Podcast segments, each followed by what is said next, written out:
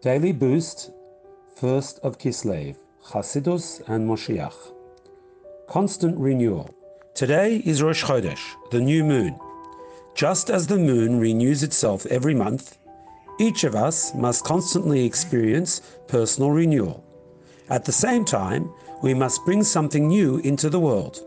These are related, since we experience our greatest personal growth through working to make the world a better place. Moshiach and the renewal he will bring are also associated with the new moon.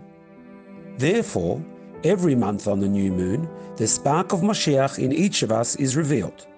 We must use each new moon and every time of renewal in our lives as a springboard for personal and global growth. By doing this, we will achieve the ultimate stage in renewal, the redemption.